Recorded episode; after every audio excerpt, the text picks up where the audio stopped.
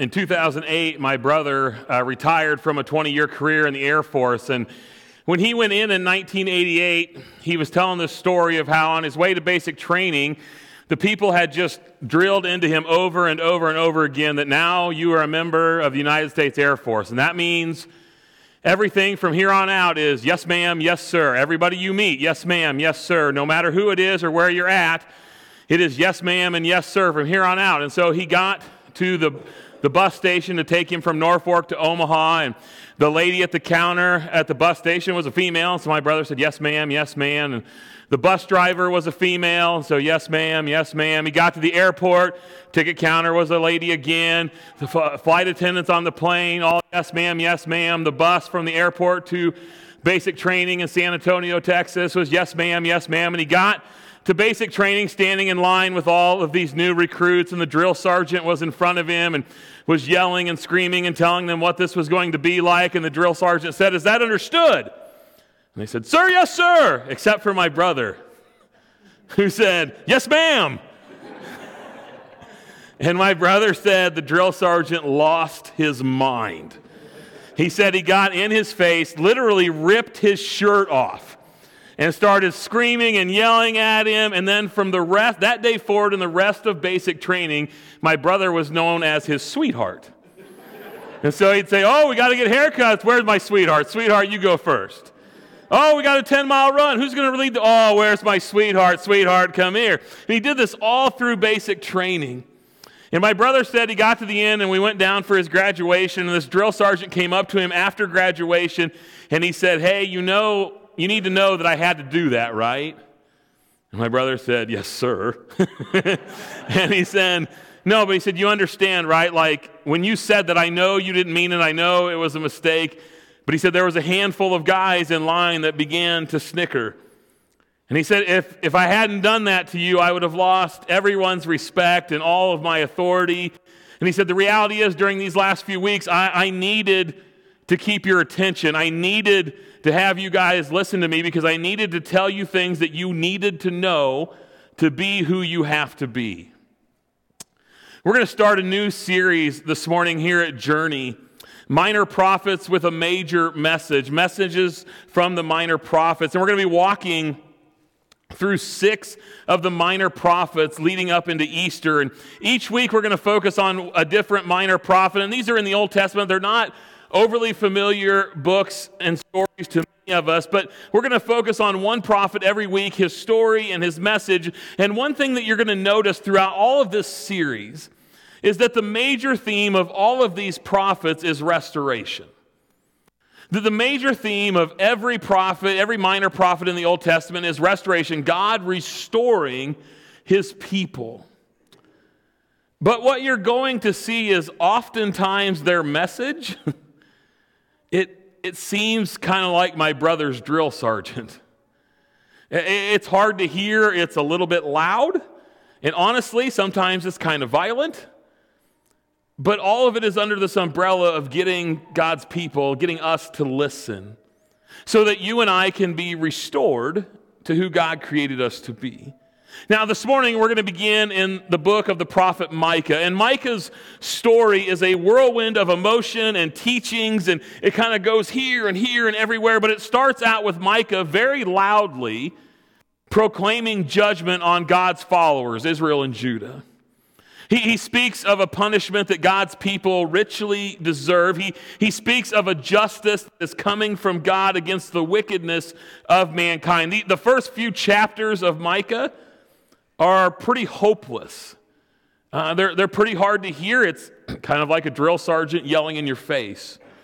Then Micah transitions in the middle of the book to tell us that all is not hopeless, that all is not lost. He, he gives us and God's people this glimmer of hope as he speaks of a hero, a, a rescuer that will come and fulfill God's promise to restore his people, a rescuer who will come and bring peace to all mankind. And then he ends the book of Micah by telling God's people how to respond. He, he shows us where our hope is to be found, and he encourages us to trust. Micah is really a book of three messages. It's three messages for God's people back then, and, and three messages for us today. And we're going to jump around and kind of hit the highlights of Micah. It's seven chapters long. I'm not going to read all of it to you this morning. I know some of you were hoping for that. But Micah begins in chapter one with his first message, and it is a warning. Micah's first message is a warning that judgment is coming. In chapter 1, starting in verse 2, he says, Hear you peoples, all of you. Listen, earth, and all who live in it, that the sovereign Lord may bear witness against you. The Lord from his holy temple, he says, Look, the Lord is coming from his dwelling place. He comes down, he treads on the heights of the earth. The mountains will melt beneath him, the valleys will split apart like wax before the fire, like water rushing down a slope. And all of this will be because of Jacob's transgression, because of the sins of God's people because of the sins of the people of Israel. If you skip over to chapter 3, Micah says, Listen, you leaders of Jacob, you rulers of Israel, listen, God's people. Should you not embrace justice? You who hate good and love evil, who tear the skin from my people and the flesh from their bones, who eat my people's flesh, who strip off their skin and break their bones in pieces, who chop them up like meat for the pan, like flesh for the pot? I told you it wasn't overly pleasant. He says, Then they will cry out to the Lord, but he won't answer them. At that time, God will hide his face from them because of the evil they've done. This is what the Lord says As for the prophets who have led my people astray, they proclaim peace if they have something to eat, but prepare to wage war against anyone who refuses to feed them. Therefore, night will come over you without visions, darkness without divination. The sun will set for the prophets, and the day will go dark. The seers will be ashamed, the diviners disgraced. They will cover their faces because there is no answer from God. Happy Sunday. See, the nation of Israel, God's people, they have not learned from their history. This isn't the first time that God has pronounced judgment over God's people. This isn't the first time that he's warned them. It isn't the first time that he's told them to get their act together. It's, it's, it's been a lot of times. And throughout the nation of Israel, God's people, they never learned from their history. The people of God throughout history had repeated the same sins over and over and over and over again. They wandered from God over and over and over again. He would rescue them and bring them back, and they'd wander again. And yet, somehow, even though they repeated the same sins over and over again, they thought that they would avoid the same consequences. Now, some, some maybe would say that the people of God today still do the same thing. There was judgment and punishment that was coming of an eternal nature but Micah tells them there's, there's punishment that's going to happen right now because of what you're doing. He, he says there's judgment and punishment that's already happening because of the sins that you're committing. There are natural consequences to walking away and living apart from God, on top of an eternal judgment that's coming later. The, Israel had already lost their land, they had been put back into captivity, not for the first time. They were experiencing the consequences of choosing to follow other gods and not surrendering to the God of Israel. They were experiencing real life consequences because of the poor choices they were making. And some, some might say that the people of God today experience the same thing. Now, don't miss this this morning. Micah reminds us of a very simple truth in this first message. It's a truth that I think we often forget that we, we don't want to talk about. And that truth is this is that judgment from God begins in the house of God. It begins in the family of God. The people who are supposed to be following God. See, God does not give wickedness a pass. He is a God of justice. He, he cannot overlook or ignore or turn a blind eye towards sin and evil. God always has to punish sin because of who he is. And, and, what's happening in Micah's time is that, that God's people have forgotten who God is. They, they've forgotten his holy character and the terms of their covenant, their relationship that they've made with him. They have a false confidence in Micah's day because of who they are and where they've come from. The discussion for the people of God in Micah's day always begins with, well, yeah, but since we're Jews. Like, however you start the conversation about sin and evil and walking away from God, it always, the sentence always ends with, well, yeah, but we're God's people. Like, what about how far you've wandered from God? Well, well, yeah, but but we're Jews. Well, what about the fact that you're worshiping other gods? You're not even worshiping God the Father. Well, well, yeah, but but we're sons of Abraham. What about the fact that your life in no way indicates that you're following God in any capacity? Well, yeah, but we're God's people. And the list could go on and on and on, but the question becomes for you and I this morning is are we any different? Now, I'm guessing, I don't know all of you, but I'm guessing most of us in the room don't go, yeah, but I'm Jewish. I'm guessing that's most of us. If you do, and you're not Jewish, we can have that conversation. But we say other things, don't we? Oh, what about how far you've wandered from God? Well, well, yeah, but I go to church every week. Well, what about the fact that you have other things in your life that are more important than God?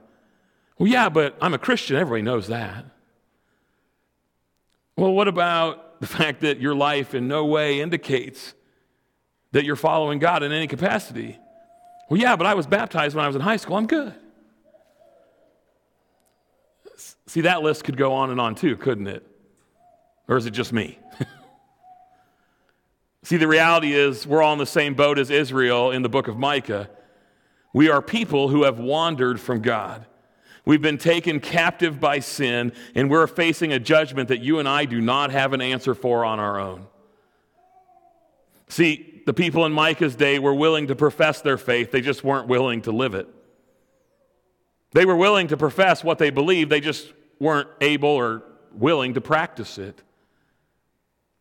In Titus chapter 1, Paul said, There is a people, they claim to know God, but by their actions they deny him. They're detestable, they're disobedient, they're unfit for doing anything good. And Micah has a warning for us. He says, If you're a follower of God, you can't live that way. You can't live that way. But we're also like Israel in this we're given a promise See, Micah yells and he screams and he gets their attention and he says, But hope is not lost. He says, You're incapable of forgiving your sin. You're incapable of getting out of this on your own, but there is a hero coming. In chapter 4 of Micah, he says, In the last days, the mountain of the Lord's temple will be established. At the highest of the mountains, it will be exalted above the hills, and people will stream to it. They will run to it. Many nations will come and say, Let us go to the mountain of the Lord, to the temple of the God of Jacob. He will teach us his way so that we can walk in his paths. The law will go out from Zion, the word of the Lord from Jerusalem. He will judge between many peoples. He will settle disputes for strong nations far and wide. They will beat their swords into plowshares and their spears into pruning hooks. Nation will take up sword against nation nation will not take up sword against nation, nor will they train for war anymore. In other words, there's a hero coming who will bring peace forever. And he says, Everyone will sit under their own vine and under their own fig tree, and no one will make them afraid anymore. For the Lord Almighty has spoken, and all the nations may walk in the name of their gods, but we will walk in the name of the Lord our God forever and ever. Micah tells them that things are going to get really bad. And they're going to get bad because we live in a fallen world and because of the sins of us. But he says there's a hero who's coming. There's a hero who's coming who will lead us out of captivity, just like Moses led them out of Egypt into the promised land. Bible commentator Warren Wiersbe says this. He says the, the situation of, of, these two Jewish kingdoms that are spoken of in the book of Micah was hopeless when Micah delivered these messages. He said Assyria was about to pounce on Israel and put an end to that nation, and then the Assyrian army would ravage Judah and almost take Jerusalem. When the outlook is grim, he says, maybe it's time we start the uplook. He says, Thus, Micah encouraged the people to look ahead to what God had promised for his chosen people. When the things around us don't look so good, maybe it's time to look up instead of out. See, God had promised and still promises his people that there is a king who will come who will reign to the ends of the earth and he will bring peace to all nations. And that same king came and died on a cross and rose from the dead to bring victory over sin and death. And that same king will return and restore all things. That hero came to die for your sins and for mine, and that hero is coming again to restore all things for his glory, and his name is Jesus. His name is Jesus, light of the world forever in his name. See, in, in Micah's day, the people of God had lost sight of God. They, they'd lost sight of God's promise of a rescuer. They'd stopped placing their hope in a coming Messiah, in the promises of God, and they had started placing their hope in other things. They said, maybe our hope is in the government to fix all of this. The people in Micah's day said, maybe the people around us, maybe our culture will get it and we can, we can do this together. They even began to say, maybe I'll fix it. Maybe I can trust in my own wisdom. And none of it worked. And some, some might say that the people of God do the same thing today. Church, can I gently ask you a question this morning that's convicting to me? What promise are you placing your hope in today? What promises do you believe in that do not come from God? Is your hope in the government or the people around you or your own wisdom? Because it will not work. Micah knew. Micah knew what you and I need to know today. God will never go back on his promises. See, the people of God may not always be true to God, but God is always true to his people. Let me say that one more time. That's real important. The people of God may not always be true to God, but God is always true to his people. One of my favorite verses in all of Scripture is in 2 Corinthians chapter 1, verse 20, where Paul says, No matter how many promises God has made, they are yes in Jesus. And so through him, the Amen, let it be so, is spoken by us to the glory of God. Every promise that God has ever made finds its yes in the hero named Jesus. And Micah tells his people that we have to believe that. That we have to know that, that there's hope See, Micah gives us a warning. It's, it's very clear. But Micah says, don't focus on that. Remember the promise. And then, because of that promise, Micah gives you and I a challenge. He says, So trust the Lord right now. Trust Jesus today. See, whenever a prophet like Micah in the Old Testament foretold the future, when he told people what was coming, when he kind of scared them like he does here, the purpose was to awaken the people. It was to awaken them to the reality and the present and to their responsibility to respond. Micah isn't just yelling and screaming to get attention, he's doing it because their lives are at stake. And Micah says that if you believe that promise, if you trust in who that is, then you have to do that now. In Micah chapter 6, this is what he says. He says, With what shall I come before the Lord? How, how do I respond to this? He says, what, what can I come before the Lord and bow down before the exalted God? Shall I come with burnt offerings, with calves a year old? Will the Lord be pleased with thousands of rams or with 10,000 rivers of olive oil? Could I offer even my firstborn for my transgression, for, for my body of sin of my soul? And Micah says, No, he's shown you already. He's shown you, O mortal, he's shown you, O human, what is good. What does God require of you? To act justly, to love mercy, and to walk humbly with your God. See, Micah reminds us that you and I are called to be to, to do more than just go through the religious motions. We're, we're called to do more than just check a box on a piece of paper. Checking boxes is not the same as a personal, worshiping, trusting relationship with Jesus.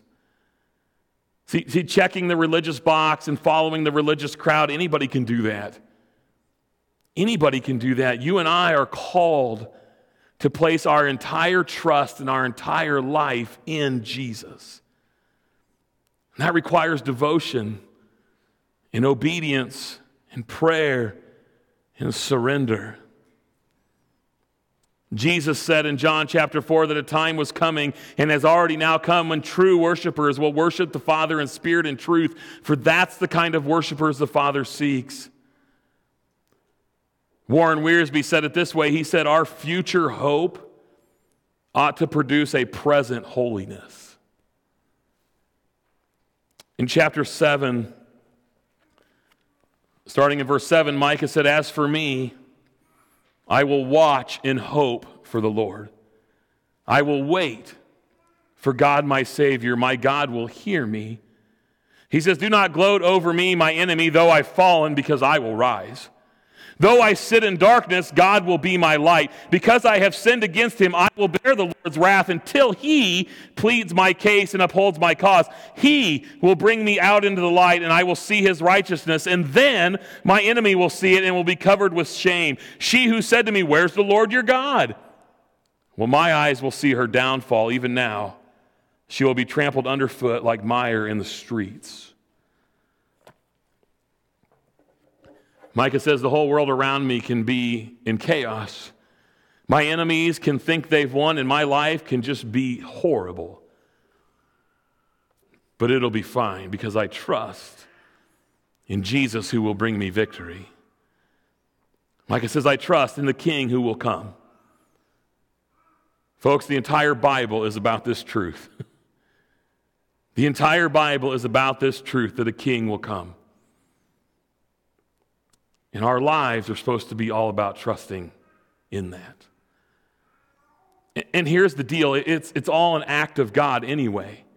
Like all the things that Micah tells us to do as followers of God, we can't do on our own anyway.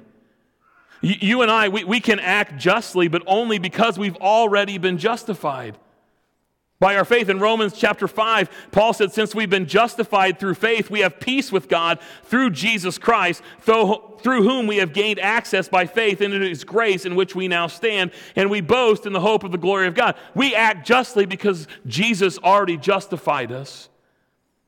We can love mercy and show mercy, but only because we've already personally received and experienced mercy from God. In Ephesians 2, Paul said, Because of God's great love for us, God, who is rich in mercy, made us alive with Jesus even when we were dead in our sins. It's by His grace that we've been saved, it's by His mercy that we've been forgiven. You and I can walk humbly with God, but it's only because we have already first bowed in humility before God, confessing our sins. James chapter 4 said, Humble yourselves before God, and He will lift you up.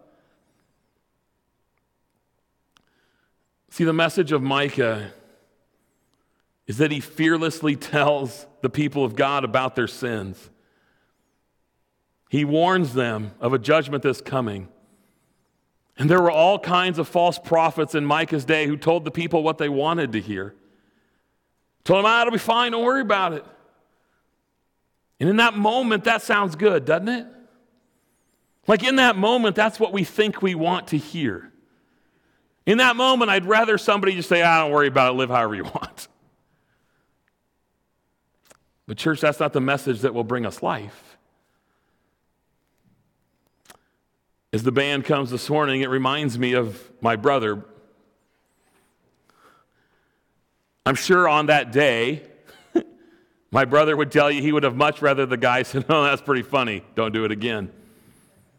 He probably would have rather heard, Hey, don't worry about it. I get called ma'am all the time. He probably would have rather heard, hey, it's no big deal. But the reality was, he was about to enter into something that was going to train him to be the kind of person that could save other people's lives. He was going to be trained for something that most of us, a lot of us, don't know anything about. And he needed to hear from somebody who knew what was going on and needed to make sure he got it right. The reality was he needed to hear a message in a way that would save his life. See, Micah was a prophet of three messages, but they're all the same thing. They're all the same thing the warning, the promise, the challenge, they're all the same. It's the restoration of God's people. Micah yells and screams and warns because he wants us to understand who we're supposed to be. Micah promises us, he reminds us of the promise of Jesus because he wants us to know that we can be restored. And Micah challenges us to trust in Jesus because it's the only way we will ever find life. At the end of the book, chapter 7, verse 18, Micah says, Who is a God like you? Who is a God like you who pardons sin and forgives the transgression of the remnant of his inheritance? He says, You don't, you don't stay angry forever. You delight. God, you delight to show mercy. God, you will again have compassion on us. You will tread our sins underfoot. You will hurl all of our iniquities, all of our failures into the depths of the sea. You will be faithful to Jacob and show your love to Abraham, to God's people as you pledged, as you promised on oath to our ancestors in days long ago. Church, the message of Micah for you and I this morning is that no matter what your life looks like, it can be restored. We just have to wake up. We have to believe that God's promises are always true and that they are found in Jesus. And we have to trust Him no matter how dark the day. One more for from Warren Wiersbe as we close. The Bible commentator says this He says, Remember, no matter how dark the day, the light of God's promises is still shining. No matter how confusing or frightening our circumstances, the character of God remains the same. And you have every reason to trust Him. Let's stand and worship that God this morning.